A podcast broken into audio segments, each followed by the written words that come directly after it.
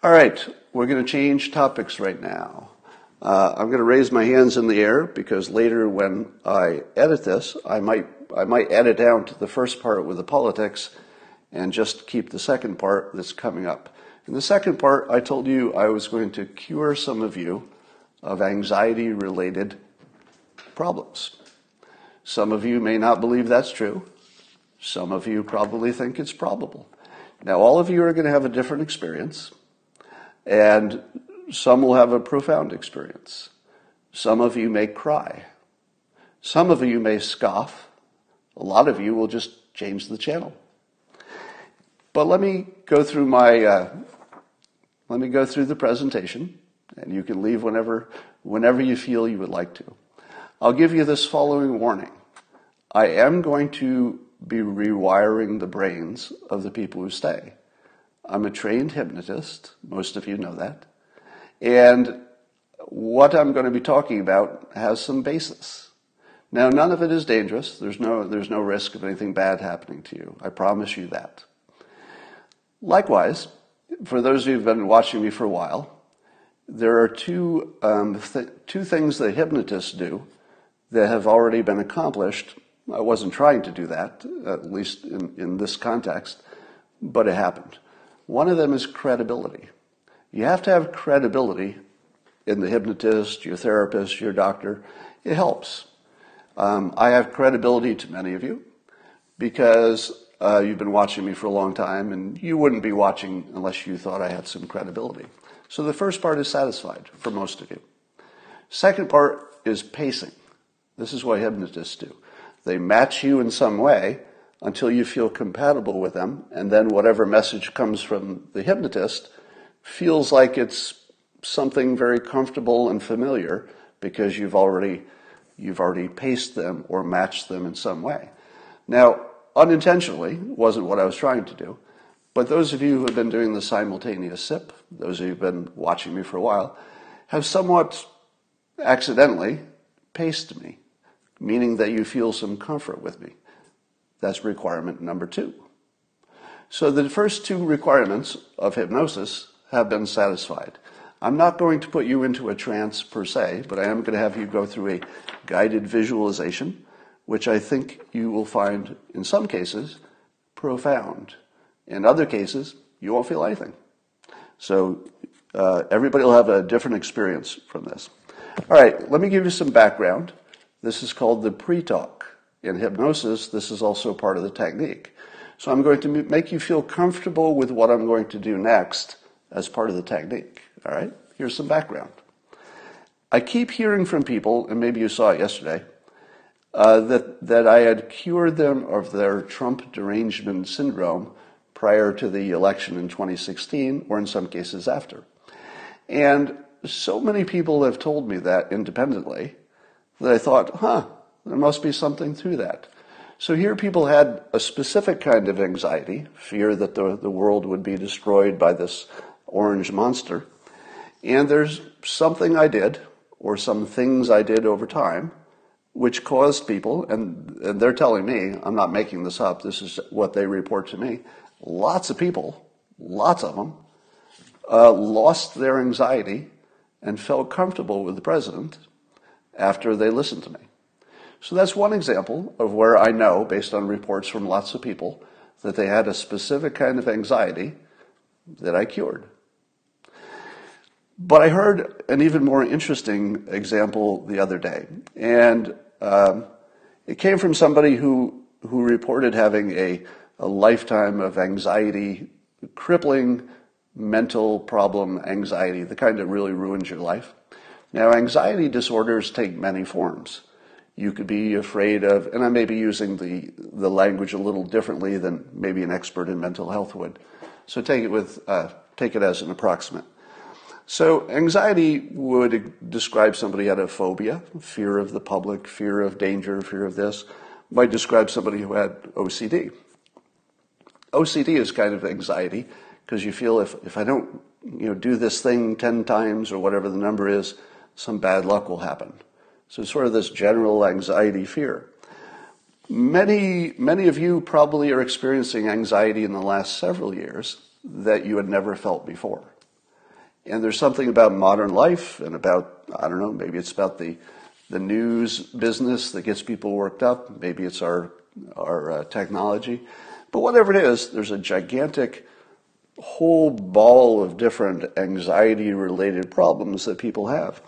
So this one individual told me uh, a few days ago that I had cured a lifetime of anxiety problems. And I thought to myself, I did? What was it I said? And so I asked, what was it I said that cured a lifetime of anxiety problems that all the medical professionals couldn't uh, make a dent in? And this person told me. And I started to connect it with other things I knew and develop an idea of what causes it. Now, let me give you some more background and I'll pull this all together. I've talked, uh, and of course you've seen it in the news, about how hallucinogens, specifically psilocybin that comes from uh, hallucinogenic mushrooms, LSD, and some other hallucinogens, are being used by uh, medical professionals to cure various anxieties from PTSD to all kinds of stuff, and almost instantly. In other words, one dose, in some cases, is curing people of a lifetime of mental problems. And there's so much of that, and there's so many stories of it, that it's considered one of the most exciting fields in mental health. Now, if you read up, or if you've had the experience, as I have, of having any kind of hallucinogenic experience, I did mushrooms in my 20s, and I, and I talked about how it was one of most, my most meaningful experiences. And I read about other people's experience, and the most common thing that people say is that uh, they describe it as ego death. Ego death. Now, if you've never experienced ego death and you've never experienced any kind of hallucinogenic uh, experience at all, that doesn't mean anything to you. If I said, hey, ego death, what does that even mean? So everybody probably has sort of a personal experience that they, they tend to describe that way. It's exactly how I described it. Before I'd ever heard anybody else use those terms, it was exactly the words I used. It's ego death. Now, for our purposes, I'm going to define your ego as that part of you that makes you feel special. The thing that makes you feel like you're special and important. That's your ego.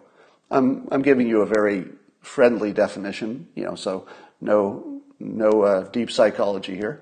But the thing that makes you really feel special is your ego. And let me tell you why this is important by an analogy. Now, analogies are not good for persuading, as I often say, but they're good for explaining a new concept. So here's the new concept. Suppose I said to you, I would like you to take this potato, just a regular uncooked potato, and could you walk it um, half a mile that way and give it to somebody? Now, forget about why, you know, why you need to deliver this potato, that's not important. But if I say, could you take this potato and deliver it over there, and you've got the time and the inclination to do that, would that give you any anxiety? Probably not. Because what's the worst that could happen? You drop the potato, well, it's just a potato. You lose the potato, it's just a potato you, you get busy and you don't make it with your potato, what's the difference? It's just a potato. That person can get a new potato. Potato has no value. Now let's say I said instead of a potato, could you take this uh, priceless painting by Picasso and just, just walk it down the street to my, you know, where it needs to go to the museum? Could you do that for me? Now let's imagine it's a world where there's no crime. So you're not worried about crime. You're only worried about the safety of the painting, and all you're doing is just carrying it half a mile that way and giving it to the museum. How much anxiety would you have if you were holding a priceless, uh, uh, irreplaceable painting and you're just walking down the sidewalk with it? You'd be plenty worried because of the value of the painting. You'd worry that a bird would do something, that a wind would come up and put some dirt on it. You'd worry that you'd trip. You'd worry that somebody'd come along. You'd worry that a car would splash water on it. It would be your fault. You'd have to pay for it. You'd have all kinds of things to worry about. And it's only because the painting is so valuable. The potato was not. So, what you need to learn is to be the potato. Don't be the painting, be the potato. Now, why is it that a um, psychedelic experience would give you ego death and would turn you from somebody who's uh, trying to deliver a priceless painting into somebody who says no care in the world, it's just a potato? And here's my hypothesis. The hypothesis is that when you have uh, the ego death, you have nothing to worry about because there's nothing to protect. And I think that the way that you come about that is indirectly. The way that you get to that is by being in the hallucinogenic experience. You see your environment completely differently for the first time. And yet, and here's the important part, you understand it. You see your world as if it's brand new, but you still understand it. And by the way, other people experience it, uh, explain it the same way. Now, once you've experienced that you could have a completely different set of subjective interpretations of your environment, what does that tell you about your old view of the world? It was subjective. It wasn't right. More importantly, it wasn't important. The way you always saw the world before that first time you saw it differently was never real and it was never important. And if the way you see the entire reality is unimportant and you just feel that you're part of that larger reality and that it is subjective, you suddenly start to feel that you are not that important. But here's the important part.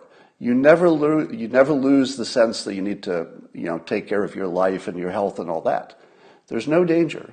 You simply take your unreasonable fear of protecting yourself and it comes down to a normal well i have to eat today got to sleep got you know if i cross the road still got to look both ways there's no downside you still will be fully protective of yourself but you will just learn that you're more like a potato than like a priceless painting once you get that feeling that your ego is not important, what would you ever be afraid of? Would you be afraid of the future? No. There's nothing to be afraid of because there's nothing at risk but a potato. So, I'm going to walk you through something, a set of thoughts that will reproduce what a, what a, uh, what a hallucinogenic trip would do. So I'm going to give you without the hallucinogens and therefore without the risk of, that any hallucinogen might have. There's a small risk, but you won't have any of that. I'm going to give it to you without that. All right? And bear with me. It's going to take a little bit of setup, and then, and then we're going to do it. Um, the first thing you need to know, and this will be helpful, is that uh, there are different filters in the world, and you've probably experienced them. Um, for example, did you know that in quantum physics, uh, the, a particle that exists on the other part of the universe that has never been seen and never been measured in any way doesn't actually exist? Did you know that? This is actual scientific truth matter, the actual building blocks of our reality, we know don't actually exist except as probability until a human or, or a machine or an animal or something that can see something and detect something, until something is seen and detected, it doesn't actually exist. Now, all the things in your room around you exist in a sense because you're looking at them. Somebody's measured it, touched it, looked at it. But scientifically, we know, and by the way, this is not any, there's nothing controversial in this. This would be something every, every scientist would agree. Matter doesn't exist until it's witnessed by a machine or a person. What's that mean? Well, it probably means that there's some subjectivity to your perceptions. Let me give you some other examples. Um, religion. How many people are walking around that have different religions? If somebody is, uh, let's say, a Hindu, and they believe that they have reincarnated and are going to reincarnate, and they're standing in the same room with somebody who's a, a Muslim or a Christian, are they experiencing the same reality? I would say no. I would say no. If you believe that everything that's happening to you is God's will, that's not really the same reality as the person who thinks it's their own doing or the person who thinks they're in a simulation. These are completely different subjective realities. You also know, because you've been following me for a while, you know that um, in politics, we can look at the same set of facts and see a different movie. I call it the two movies on one screen. You've seen it now a hundred times. You see it every time anybody looks at a document. I see this, a crime. I don't see a crime. I'm looking at the same document. So you can see in real time on the news every single day that people who are sincere, and they're not lying in every case, there are liars on the news, but they're not lying about their perception. They are looking at the same stuff you are, but they're seeing a different reality. Normal, completely common. Once you understand that, you can start to release on your preferred version of the world. Uh, yeah, you've seen it with the optical illusions like Laurel and Yanny, that you could hear the Laurel or the Yanny. You've seen the ones where you can think a different word and then the word you're hearing starts to sound like that word, but then you can think of a different word and the sound you're hearing, that's the same sound, sounds like the other word. You, you see lots of tests like that. And again, it's showing you that your, re- that your impression of reality is subjective. Now, here's another uh, framing that will change your frame. Instead of seeing the world as there's you, and then there's this reality that's sort of fixed and you're just looking at it, think of yourself as almost like the person in the robot's head. Think of your body as a big old robot. In this case, it's a moist robot or a biological robot. But imagine yourself as a person in the control room inside your head. You're looking out your eyes and you're controlling this big robot that is your body. Just think about that. And then think about the fact that there are different filters, as I call them, on your perceptions. And so sometimes your big robot body is hungry. You know that you see the world differently when you're hungry. Things bother you that wouldn't bother you. You're angry about things you didn't need to be angry about. But you're not really seeing those things. You're seeing it through a filter of your own hunger. And it makes you angry sometimes. Likewise, if you're tired, that's a different filter. Likewise, if you're an optimist, you're seeing the world through a different filter. Uh, if you believe you live in a simulation, you're seeing the world through a different filter. If you have a different religion, it's a different filter.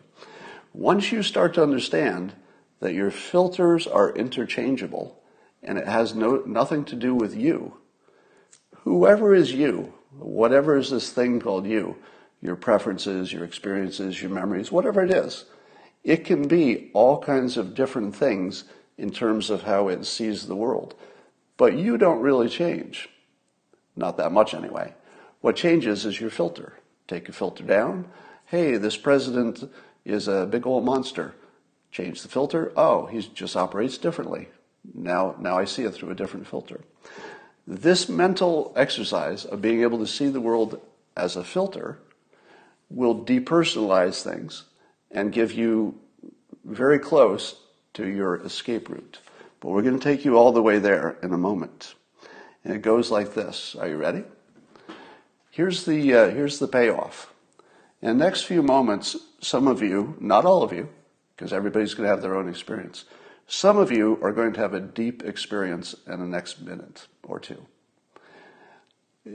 Watch this, all right? I want you to relax.